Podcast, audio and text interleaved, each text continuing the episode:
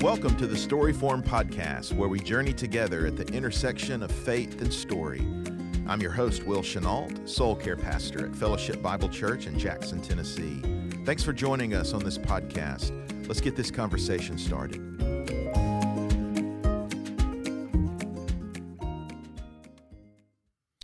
Well, hello to everyone.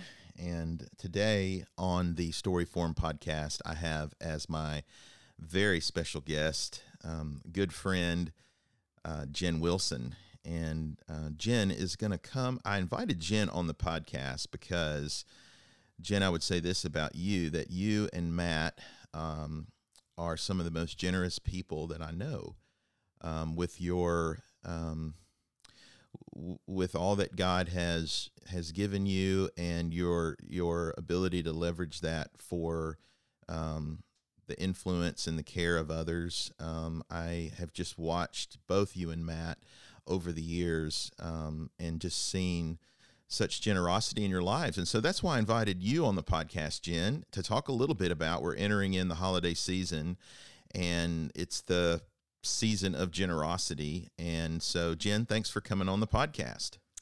Thanks for having me. That feels like a um, undeserved introduction, but I really appreciate it nonetheless. And um, you know, we are blessed, especially here, just with really neat community. So it's easy to be um, generous when you're surrounded by the kind of people that we are. Yeah.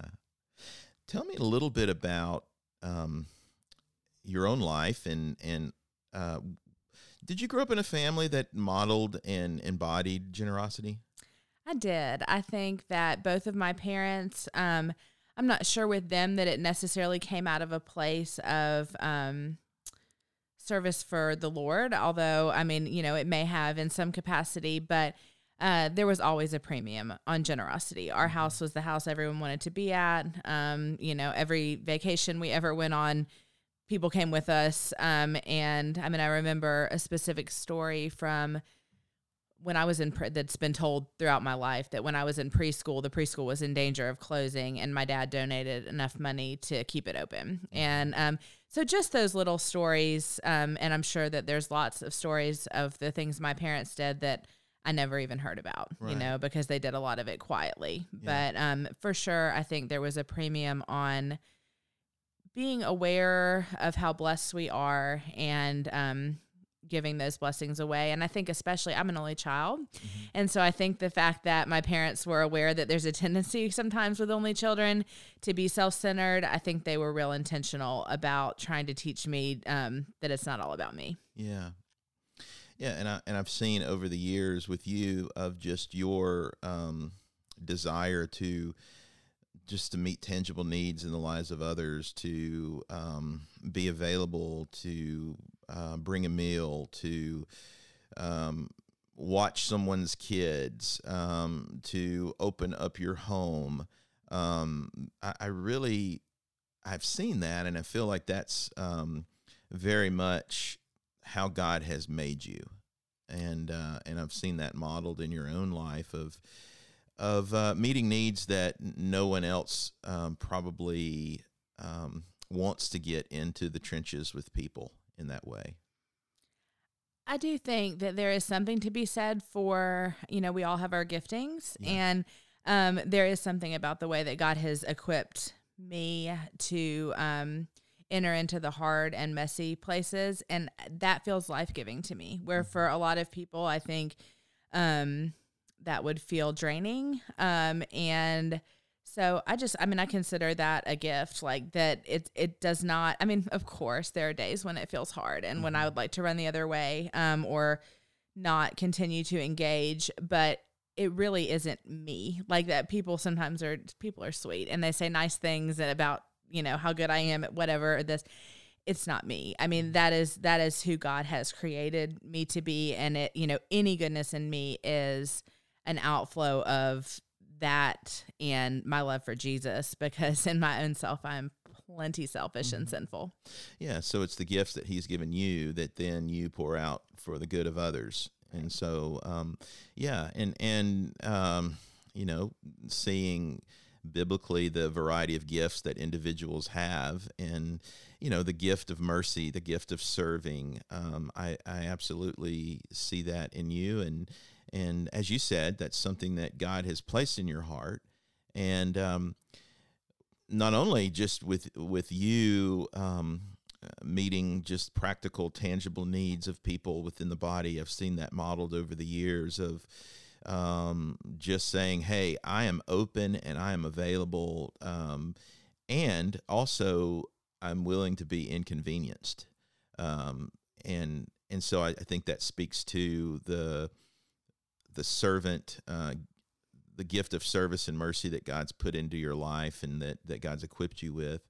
There's been some specific ministries that you have been a part of that I know have been very life giving to you that I want you to talk about a little bit. Um, first of all, Young Lives. Tell me a little bit about what is this ministry, um, and what what what captured you to to move you to um, give your life away in this particular way in ministry.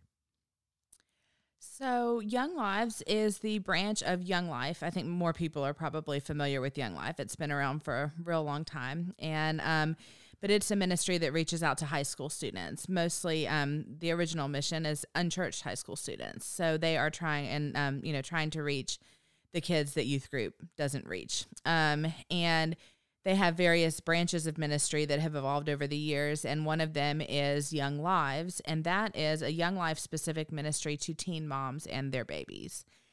And um, years ago when we lived in Florida and Matt was in law school, I helped get that off the ground in Tallahassee. Um, I think the original pull for me um, was probably I, I was um, an older teenager when I was saved. So um, and I and I found Jesus through Young Life, and so my Young Life leaders had a just incredible impact on my faith because they showed up and they hung in there and they met me right where I was. And so I have always loved the ministry of Young Life as a whole. I think the draw for me to the ministry of Young Lives is knowing that God has created me for the hard places, for the hard people that I think um I just I have my heart breaks for the people that maybe others want to ignore. Yes. Um and so, and I think just having come to faith a little later in life, I mean, you know, as a teenager, I made plenty of mistakes before I found Jesus. And so I'm very much aware of my own sinfulness and that um, how much I needed the grace of Christ in my life. And so I think it's easier for me, maybe, than some other people to look at these women who have made on the surface some really bad choices that have led them to some really hard places. And so being able to walk with them and to pour the love of Christ into them the way that other leaders have done for me um just has come kind of easily. And it's um there are well i say that.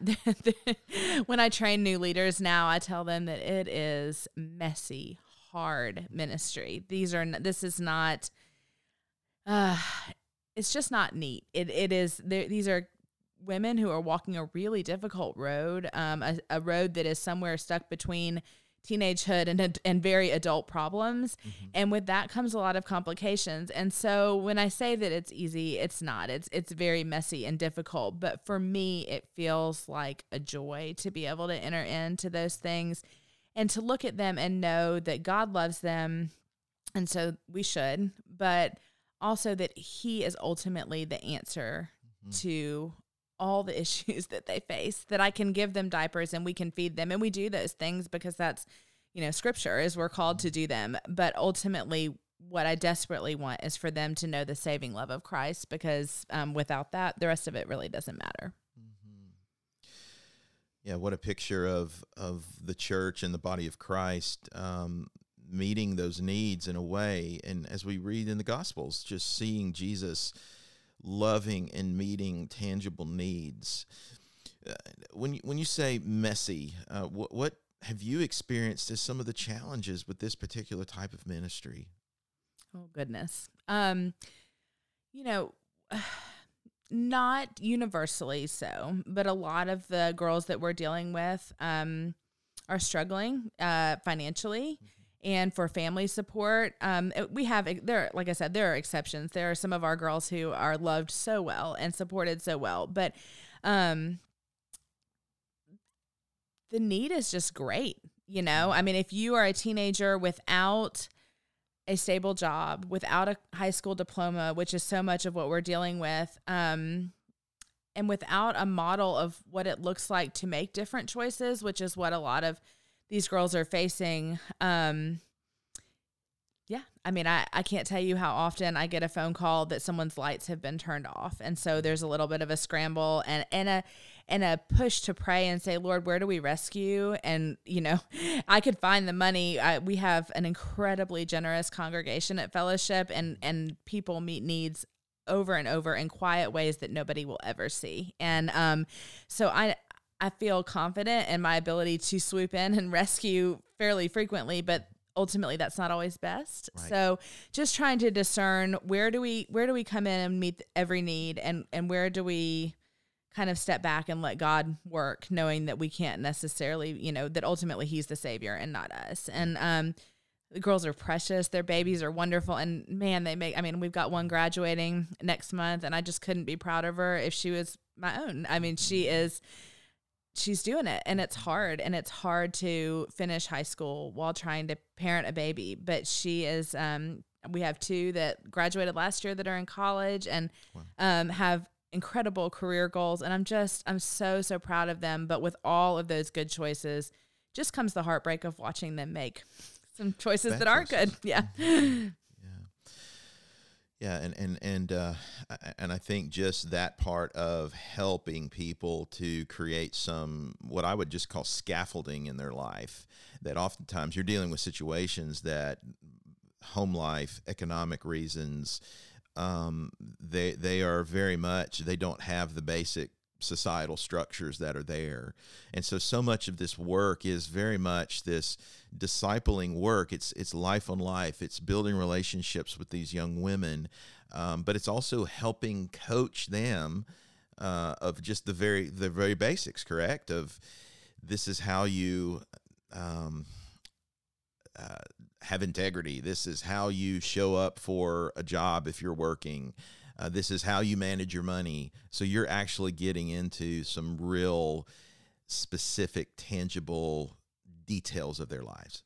That's right. I mean, there's just life skills that, um, you know, we all need somebody to teach us those things. We don't come knowing any of that. And if they haven't had those, then that's absolutely the role of some of our mentors.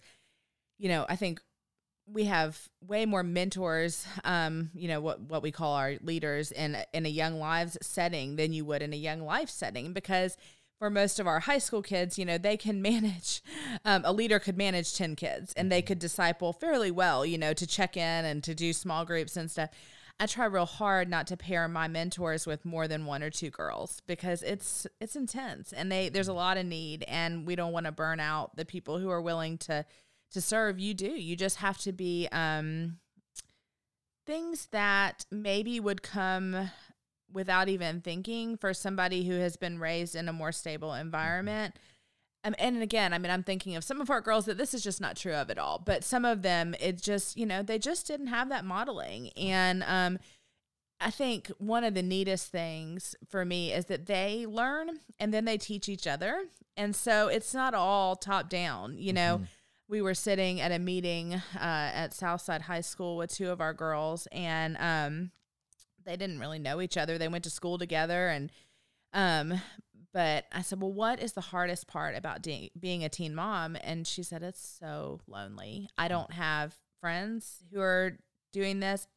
And the other girl who didn't know her before this day said, "Well, now you have a friend. You have me." And I thought, "Oh, praise God! That mm-hmm. is." What this is supposed to look like because this girl who was a little further down the road who had, we had poured into you know now is able to say hey friend let me show you that you know we don't give kool-aid to babies at six months old. I mean mm. you know you just she knows better now and she can you know she can kind of speak into the life of her friend. And so that's our hope. I mean the reason that i do get to the privilege of doing any ministry that i do is that I always say that community makes me brave um, Mm-hmm. because the community that God has surrounded us with, I can say yes to some crazy stuff because I'm not doing any of it alone. I mean, I, I don't, we do not operate in a vacuum. I can't think of the last need that we had that somebody didn't step in and meet. And rarely is that me actually meeting the need. That tends to be me asking people that I know that are equally if not more so generous than we are or more willing to give and and people consistently step in and so if for me community makes me brave Mm, then that. that's what I want for these girls. I mean, community for them can make them brave. And I have this hope that, you know, as they start to find Jesus and walk with him, they get community, but not only community for the sake of community, but biblical community. And um, what a gift to women who are walking such a difficult road to give them something that, you know, the love of Christ, a saving knowledge of him, and community surrounding that the things they can overcome and accomplish and that is um it just i don't know it gives me chills to even think about it yeah, it takes a church. it does Yeah, it- yeah, it takes a community.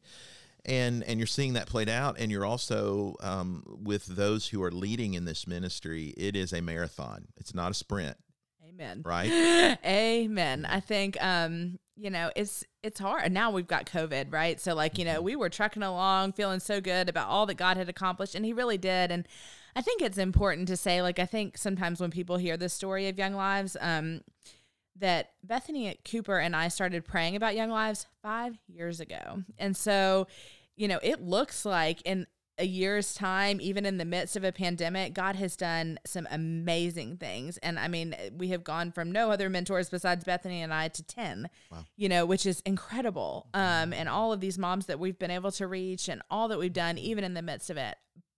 But what, you know, doesn't show unless you know the story behind it is that literally for five years, Bethany and I, we had both been involved in this separately and just had a real heart for it. And we kept meeting, and God just kind of kept saying, Not yet, not yet. This is not, you know. And so we were just, we would just pray. And, um, you know, about a year and a half ago, I just, you know, kind of called her and said, Do you still think about this? And at the time, I was in the midst of dealing with cancer. And um and she's like, "Well, this doesn't seem like the time." And I was like, "Yeah, I you know, I don't know. I just can't shake it." And she's like, "Okay, well, let's pray." And then when I kind of got the all clear on the um cancer stuff, she said, "Well, maybe maybe this is time." And so I think it is. It's a it's a marathon. I think just that missional living that I mean your wife talks about so often and in general is a marathon. Nothing nothing happens overnight and sometimes it's easy to look at what other people are doing and assume that it's been easy or that it's happened Or it's quickly. quickly, yeah. And um, you know, God rarely works that. Sometimes he does, but I mean, God rarely works that way. I think so often he's using the process of forming ministries or giving us a calling or things like that to shape us long before anybody ever sees anything done publicly. Yeah. Yeah. And I love the, this was birthed out of a time of we're praying, we're seeking. Uh, it, it was years before there was any work done. I think we have a tendency to let's get to work. Let's, let's do things. Let's be activistic uh, without pulling back and seeking the spirit and saying, God, what is it that you have? And so, so often in ministry, when God goes before us, uh, we see the we see the results of that, and I love that part of your story of how, this was something that was birthed through many many years of prayer, discernment, seeking, asking, and uh, and now you're beginning to see the the work and the the fruit of that as you have more and more people you know want to join this long road of ministering to people uh, in this capacity, and it's so important. I laugh when I end up meeting with somebody who says, Well, I'd like to be involved. I, I kind of think I try to scare them off. And, and it's not my intention, but I just want them to go in with their eyes open and say, like, you know, these a, a lot of times these girls have been hurt. They are um they have walls built to, you know, high heaven. They are not interested and and so it it, is long, tedious marathon type work. And so um I always know that once I've given the disclaimer about all the hard things that we've, you know, face and and the moments when it's just really challenging.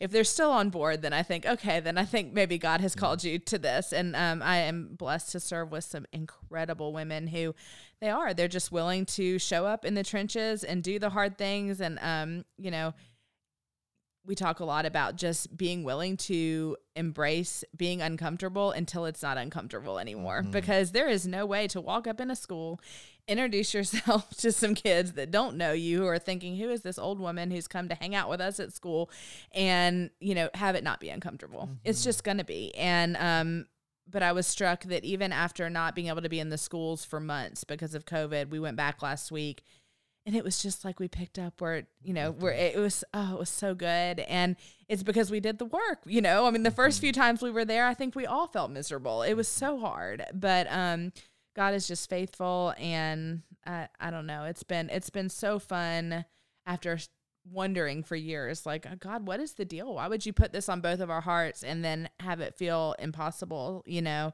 Um but it wasn't. We just had to be patient and wait on his timing. Mm. Yeah, patience, um, taking risk, being willing to embrace the uncomfortable reality. Um, kind of acknowledge that in the beginning it does feel awkward as you're building those relationships but then once the relationships are built and you're able to enter into the the details and the nuances of these young women uh, and and really come alongside of them and help them develop important life skills. And and that's not uh, that you're doing that, but also you're doing this work of discipleship, of talking about Jesus, of talking about redemption, of talking about the gospel, and uh, and and as we see in church history, when the gospel would take root within a particular city, um, there were people that were converted, their lives were changed, but then you also saw uh, society change. Uh, you saw areas that had high rate of uh, divorce, alcoholism, that began to change as a result of a, a life that has been redeemed and changed. And so um, you're very much, yes, you're meeting practical needs, but you're also sharing the love of Christ with these young women. And um, and I just think that is so important and so powerful.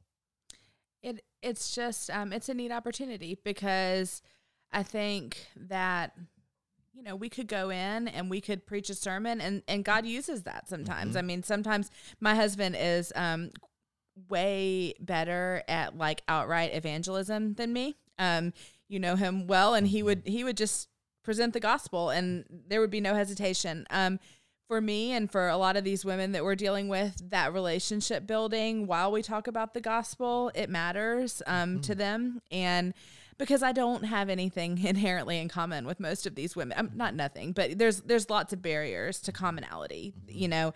And so what what we try to do is for them to know that we love them and that gives us the opportunity to tell them that Jesus loves them too. And there is mm-hmm. definitely a risk of sometimes um, it's hard. It's hard to present the gospel, right? And it's hard to say the hard things. And so I'm constantly fighting that urge to just do the nice things because that's the part that's easy for me. Mm-hmm. Loving well and showing up, I can do. But we have to remember that, you know, what I mean, that whole uh, saying about share the gospel if necessary, use words. Well, it's always necessary to use words mm-hmm. to share the mm-hmm. gospel. Mm-hmm. And so I think I try to for myself and for my mentors remind them that you know yes we show up. Yes we meet the tangible needs but we also have to do the work of actually presenting the gospel mm-hmm. because that's how they actually learn about christ. Yeah and that's how they actually change and it's that what is it that we can do that's distinct and different than any other social organization? And i, I think that's where we believe we have we actually have the truth and we have the hope but that doesn't dismiss the we're going to go and we're going to help you learn how to raise this baby and how to be a good mom and we're going to watch your kids while you're going to go on a job interview and just those practical things are very important but they can't be removed from um, the the gospel conversations that take place in this sort of way. They do and they have to they have to be hand in hand and i think that you know one of my favorite things about Young Lives is the potential for generational impact because. Mm. As we're loving on these moms, we have mentors who, and these babies are little. So, I mean, they're not actually grasping, but you know the gospel. But these uh, child care volunteers are praying over these babies as they're there. And um, I mean, I've even formed some relationships with the moms of my teen moms. So mm-hmm. women who are, gosh, I feel old, but they're my age, you know? Mm-hmm. And so it, we just have a unique opportunity to reach families and um and it's so fun it's just so fun to get to go and you know, we'll be dropping off some diapers or whatever, and inevitably somebody's mom is there or somebody's aunt, and I just get to have a little bit of, and it's just, you know, a little bit of building block after building block. But I really believe that God can use this sort of ministry and others like it to reach generations and not just, you know, not just the moms, even if that's what it looks like on its face. Mm, I love that. Yeah, the vision that that this is actually this long, slow, arduous, um, difficult work um, has the potential for multi generational impact because you're you're breaking generational curses. You're helping to realign people to uh, actually healthy habits in the way they live and um, the way they engage the world and how they raise their own family. So it's it's very very significant and very exciting. So if somebody's listening to this podcast and is saying, "Okay, maybe God is stirring my heart to be involved with young lives. What's next steps? Um, I feel certain that Will can put you in touch with me okay. if you know. Um, you know, we do, we do. I mean, we need money and mentors and prayer and people to show up with dinner. You know, the the thing that uh, Young Life to plan a Young Life club for high schoolers is a lot of work. I mean, you mm-hmm. ask anybody who's been involved in youth ministry, what they do is heroic work, hard work, Young Lives is just especially difficult because we can't present the gospel to this population without feeding them, without providing childcare. Um, it's logistically transportation is a nightmare. Um, so I mean, we just when we are able and prayerfully are hoping to be able to gather again as a big group in December. But when that gets to happen, um, it's just a lot of moving pieces to make it happen for these girls, and so I just cling on to the fact that this will never be a numbers game. I mean, we don't want it to be a numbers game, right? Like, I, I don't want to see large numbers of women in their teens dealing with pregnancy and parenting. That is not the goal. But as long as it's happening, we want to meet them where they are. And, um, but even to make it happen for five or 10 of these moms, it's a major undertaking. Mm-hmm. So I will always, I say, you know, I, I can plug you in. There, uh, there is no mm-hmm. doubt that I mean, even you know, it's mostly a women-driven ministry, but um, you know, bless Gary Hoyt, he brings food, and you know, mm. I mean, mm-hmm. we we find ways even for the men in our lives to get involved. Mm-hmm. Um, so yes, I'm happy to put you to work. Mm-hmm. So if, if, you're listening to this podcast and and hearing this type of ministry, um, yeah, I would encourage you to, if you know Jen, to follow up with Jen. If you know me, um, you can go on our church's website, send me an email. Um, this is a very um, very worthy uh, ministry, and and I can imagine the the volume of um, uh, all hands on deck uh, that are needed for this. Yeah. And if you know of a teen mom, we would mm-hmm. love to be connected. Mm-hmm. I mean, you know, I think that's one of our greatest challenges is just finding, you know, it's it's women who are either pregnant or parenting from 13 to roughly 18 we don't kick them out and say oh you're you know 19 now you're out but um in that general age range and so yeah just i mean putting people on our radar that we would love to be able to reach out to because we know that they're out there the statistics tell us that it's a real problem in Madison and surrounding counties, and so we are just trying to, um, but but getting connected, especially in COVID world where these women are not necessarily in school and seeing their guidance counselors regularly and stuff. It's just kind of hard. Mm-hmm. So, in addition to Young Lives, um, you you, uh, you are modeling generous living.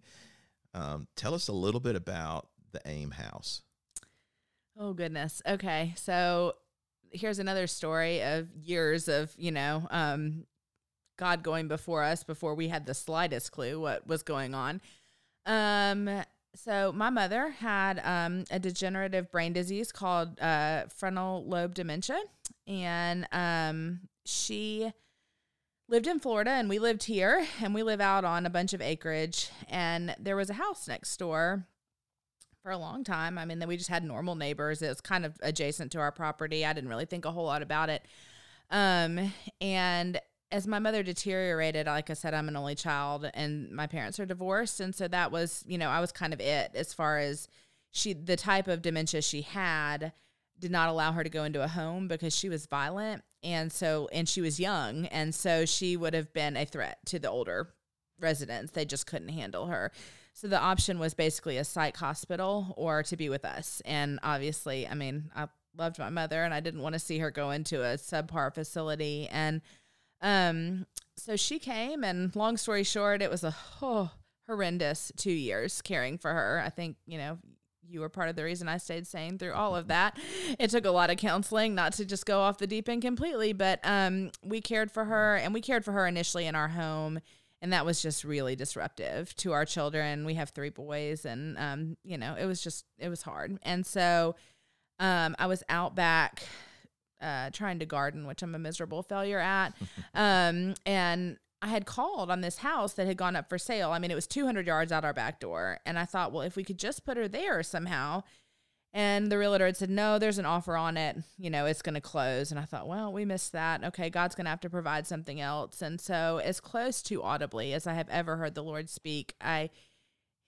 I mean, I was just sitting there digging in the dirt and he said, call on the house. And I mm. was like, okay, well, that makes me look dumb. So I'd rather not because I mm. just did that. And she told me, call him. I was like, okay, Lord, I'm willing, you know, I'll call, whatever.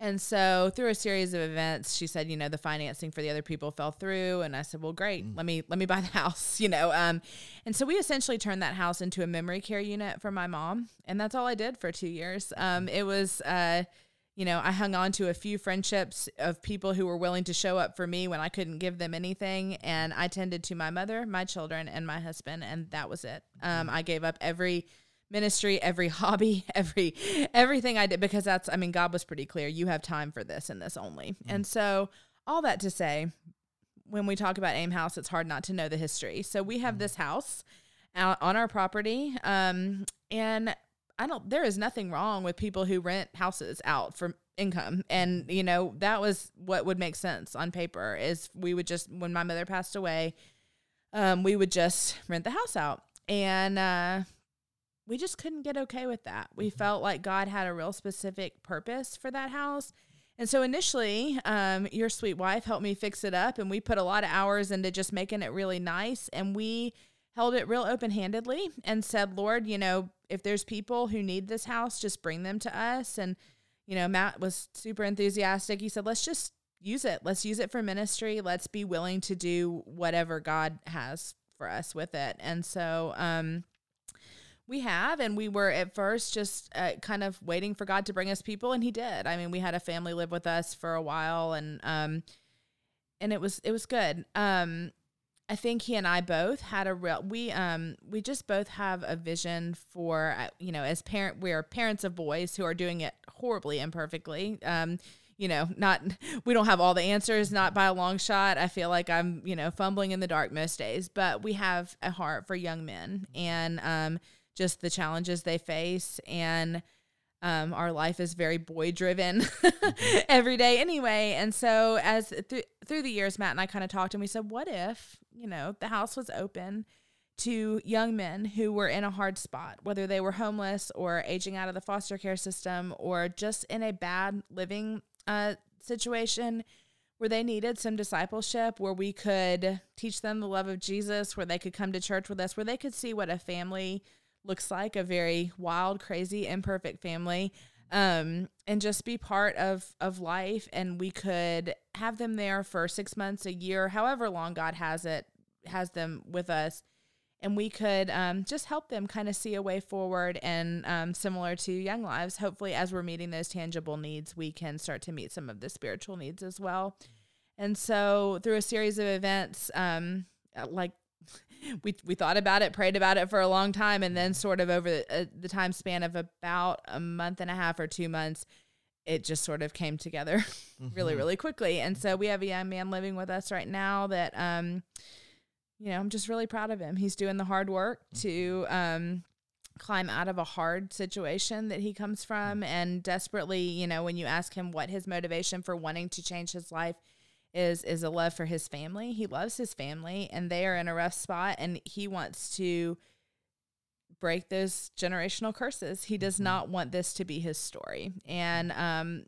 the work of changing that kind of level of brokenness is um is hard. It's Mhm. hard and sad and heartbreaking and messy. Oh my. Um it's you know, there's there's rarely a day that goes by where there's not something that some fire that we're dealing with or putting out or you know, um but we have a couple extra bedrooms in the house and we're just kind of holding open-handedly to that and trying to I said to him when he moved in, I said, "You know what I want for you is that my boys have an immense amount of um, opportunity and privilege and just connections by virtue of who we are. I mean, our, our li- and so you talk about giving it away. We want these young men to have some of the same benefits that our children have. I think I was just saying to somebody yesterday, I think that if people could see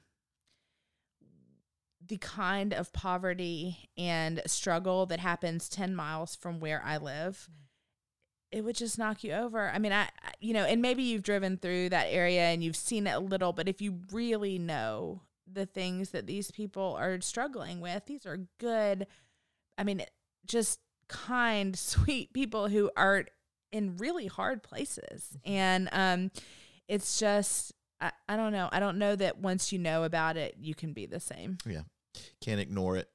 It it prompts us to say, well, first, just in your journey to pray, uh, Lord, I'm disrupted by this. I don't want to dismiss it. I want to embrace the the disruption that this brings. I want to pray and ask and seek and knock, and I also want to be able to say, God, what do I do with what you've given me? And I think both you and Matt have done that very well, and and and I know you both very well, and I know the journey that you both have been on in that. But I, the thing that inspires me, and hopefully as people listen to this podcast, inspires others, is that you guys haven't settled for a conventional life. The conventional life is let's um, we've you know Matt's got a really good job and we have financial resources and we have um, means and we have freedom and we have privilege and we have things that have been given to us and you guys have said what are we to do with the resources that God has given us. And I love that your journey has been about how do we bless others and how do we leverage this for the kingdom of God? That we don't just simply say, well, let's build bigger barns, which is the conventional script that most people most people in in uh, North Jackson very much that's the conventional uh, script is um, well obviously we've been uh, given financial means and so let's let's use it on ourselves. And uh, the thing that inspires me and that's why I wanted you on this podcast is I think God has um, given you a vision of a life with open hands to say, God, how do we, um, uh, as you bless us, how do we become a conduit? How do we become a conduit of blessing to others? And both you and Matt are in the trenches um, that this is not something that is seen. It's not something that is publicized. Um, it's not something, uh, dare I say, um, you know, romantic uh, that um, that that we can look at. And and I think that's the danger of um, any sort of mission work is it tends to make us feel better rather than to say um, no we're gonna we're gonna get in the trenches over the long haul and we don't know what the outcome is going to be and we don't know what the the end is going to be but we're going to take the next step and we're going to be faithful and we're going to see everything that God has given us as a conduit uh, for His kingdom, and uh, and I think God looks at individuals like both you and Matt and says, "Okay, I can entrust you. I can entrust you with more."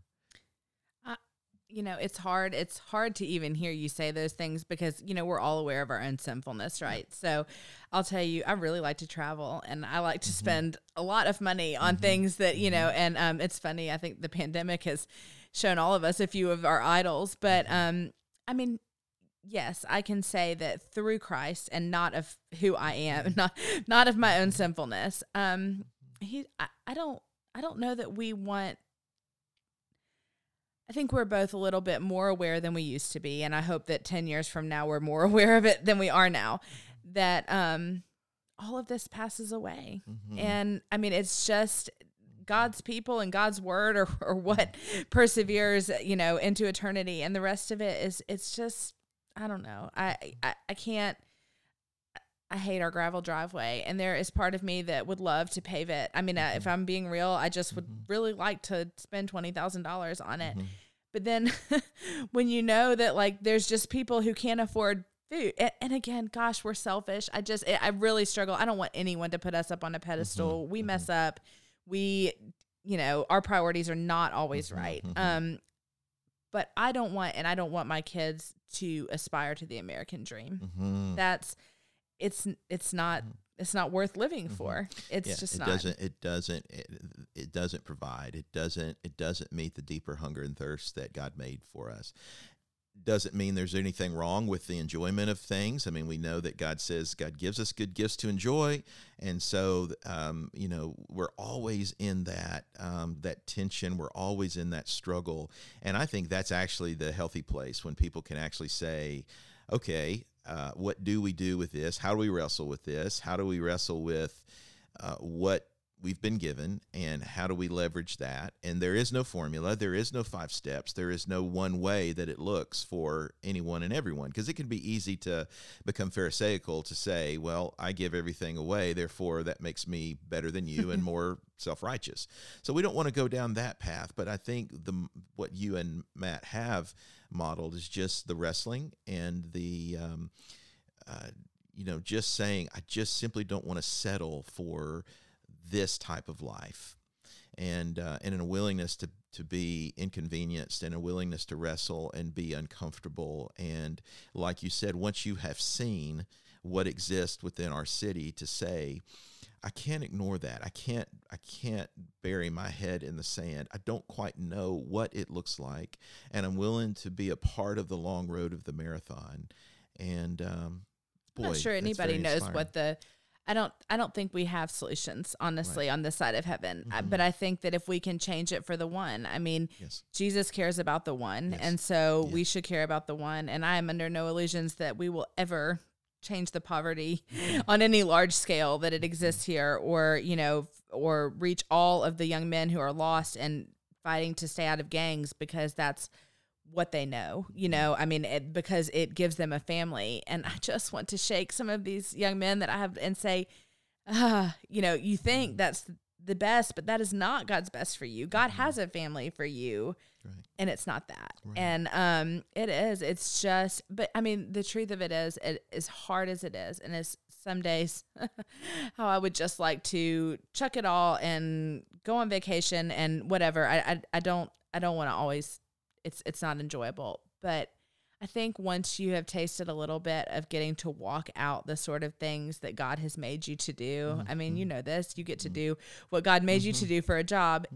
You don't really want to go back. I mean, I you know, I don't I don't I would never trade those moments where I am just certain that God has intervened and God is working for anything. I mean, there's there's nothing better on this side of heaven than just seeing the you know the actual tangible work of the Holy Spirit and getting to be even a tiny little part of that. I mean, it it's just the best. It's it's so great. So Well, Jen, thanks for coming on the podcast today. Um, I'm leaving this interview very, uh, very inspired, and I hope that as people listen to this, um, they're going to be inspired through your story. And as you said, and as I would say of my own life, we're always a work in progress, and we're always in process with this. But I thank you that you've had the courage to uh, to wrestle through these things and say, um, God, what what do I do? How do I walk in the work that you have prepared beforehand? Um, and you're doing that, and that inspires me. I appreciate you letting me be here. And I think it's, you know, it's important to say it's not going to look like for other people like it looks like for us. Yeah. But as believers, God has a work prepared in advance for every one of us. And so I think if we're just willing to pray and step back and say, Lord, you know, what what is the inconvenience for me? Mm-hmm. Where do you want I mean, I, I've the dangerous prayer, you know, Lord, interrupt my day. Mm. Um, you know, pray it, see what he does and and be willing to step out and do the scary things. And if you're blessed like me and Matt and you surround yourself with really good people, it's a little bit less scary. Mm-hmm. So I mm-hmm. appreciate you having me. Yeah. Thanks, Jen. Thank you for joining us today on the Story Form podcast. For more information about Fellowship Bible Church in Jackson, you can visit us at fellowshipjackson.com. Join us next time as we enter into the story of others together.